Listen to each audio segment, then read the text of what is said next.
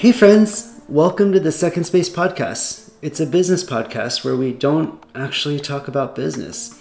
Instead, we just have conversations with small business owners who do events, and we talk about things like dating, Our first date was him helping us blow up balloons for Oh, our big yeah. install. dealing with inner critics, For me, I take it like way farther and I'm like, they hate my work. Now they're gonna tell all their friends that they hate my work.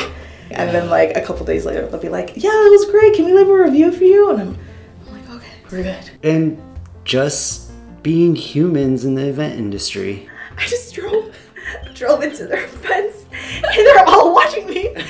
So join me every week as I talk to someone about life here on the Second Space Podcast.